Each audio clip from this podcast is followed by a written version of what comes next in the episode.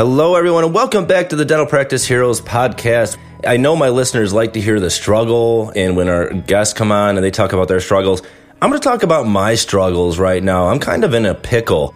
One of my associates is moving to another state, and she's giving me essentially a six weeks notice that she's leaving. Now, granted, I knew she was moving in the summertime, but we didn't know when. We just kind of figured out when it comes, you'll let me know when you're leaving. We'll We'll have a replacement lined up, which we do have a replacement lined up, but it's somebody that's in a GPR that's not ready until July 1st, but she's leaving mid May.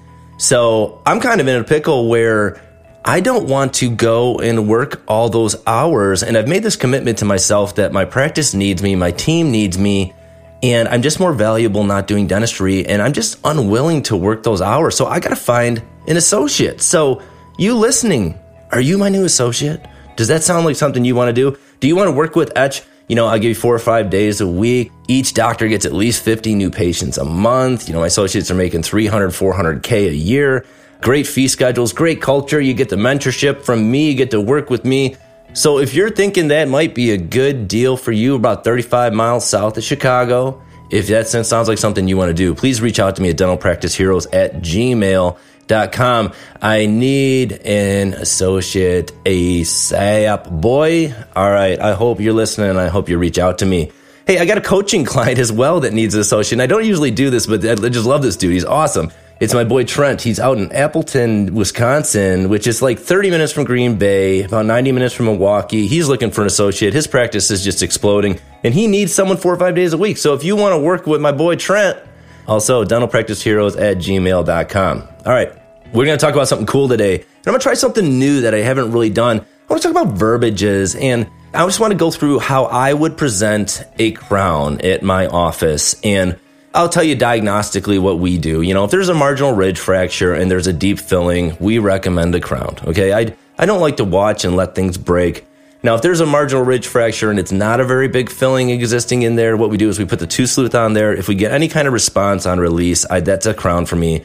If there's not, I'm a little com- more comfortable just kind of keeping an eye on it because the last thing I, I want to do is mow down a tooth and you plan a buildup. By the time you prep the crown, there's no room for a buildup because the filling was so small to begin with. So I don't tend to do a lot of those small ones, but big filling with a marginal ridge fracture, yeah, I like to crown that at my office. So I show them the picture, the intraoral camera, and my hygienist usually has already talked to the patient. So I say, hey, Mrs. Jones, you see this crack right here? Yeah, so this tooth is cracked, and cracks in teeth are a lot like cracks in windshields. We just don't really know when they're going to break, but at some point they're going to. And if we let this tooth break, there's a good chance you may need a root canal, or even worse, need to get this tooth extracted. The good thing is, if we put a porcelain crown on this, we hold it all together and we prevent that crack from going any further. Okay, and then I kind of pause, let him say, oh, yeah, okay, okay. And I say, now there's no really no, there's no way for us to know when that crack's going to project further. I mean, it could be in five years. I mean, but you could break it today when you eat lunch. There's just no way to know. But all we know is that at some point it's going to break further and that in some point in your lifetime, you are going to need to crown this tooth. So it's a good idea to do it sooner than later and not let it break. And then I follow up and I give them an out and I say, ultimately it's your tooth. So if you want to roll the dice and you know wait until it completely breaks, I can totally respect that. But honestly, if it were my tooth, I would put a crown on it right away. And then I pause and they say, they usually say, most people say, yeah, I want to do that. Occasionally, some people will be like, you know, I just want to keep an eye on it. And that's cool too. I, I don't mind. It's the thing with cracked tooth, you know, we don't know when it's going to break and we don't know if it's going to break really nice. And, you know, a little cusp just shears off, no big deal. We put a crown on it, it's okay. But then sometimes that cusp shears off and it's a pretty bad break. The tooth's not symptomatic, but then we put a crown on it, and like two months later, it needs endo. And I sincerely believe, had we not put the crown on it, it would still need endo. I don't think the crown caused the endo. I think it's just that break was in there, and it takes a little bit for that nerve to to regenerate. Okay, so that's just my little two tidbits. But after they say, yeah, let's do it, I say, okay, in the meantime, until I can get you back, I would really be careful what you chew on this tooth with hard stuff because we don't want to break it before I see you. So I'm letting them know I'm concerned about it. I'm letting them know what's going to happen if it's untreated. And I'm also telling them what I would do if it were my mouth. Now, let's fast forward to the day of the procedure. What do we say? Because it sucks when we have an asymptomatic tooth, we put a crown on it, and then it ends up needing endo, and the patient's upset. So, at the end of the appointment, post operative, I always say, Hey, we got a crown on it. Everything went great, but there's always still a chance that this tooth may need a root canal. and then they are their eyes get really big and i go you know it could be like one month from now or it could literally be like 25 years from now there's really no way to know but what we do know is that the tooth is protected now and we're just going to cross our fingers and hope that that nerve stays healthy and then I, then I follow up with like what i call a hope statement and i say honestly i think it's going to be fine but it's just important that you know that that is a possibility and they're like okay yeah no he's confident it's going to be okay because i am confident it's going to be okay but I want to give myself an out just in case it's not. So we, we never really know what's going to happen. So we, I always like to give myself an out. Another good example of that is when we're doing, when I'm doing anterior work, when I'm doing like maybe one crown in the front, two crowns in the front. And I always let them know, hey, we took the impression because I, I mill in office with CEREC, but for anterior teeth, I tend to send out.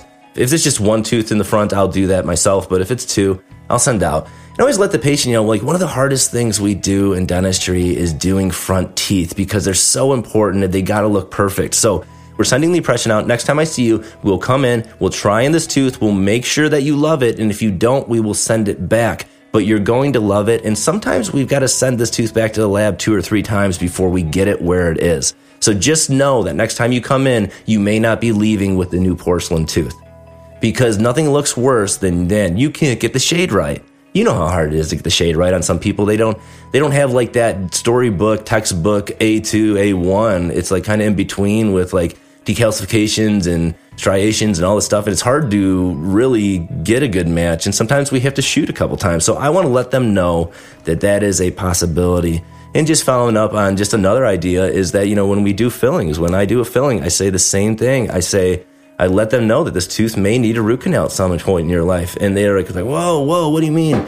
And I always say, you know, there's no way to know. We got the filling, the decay is gone, but the nerve has to heal and the nerve has to stay healthy. And there's no way for us to know that. You could need a root canal a month from now. You could need a root canal from 25 years from now. We never know. We just cross our fingers and hope for the best. And honestly, in my heart, I think this tooth's going to be fine. I'm not really worried about it, but you do need to know that. So I'm always leaving myself an out that if should things go wrong, because you know dentistry, it's unpredictable, right?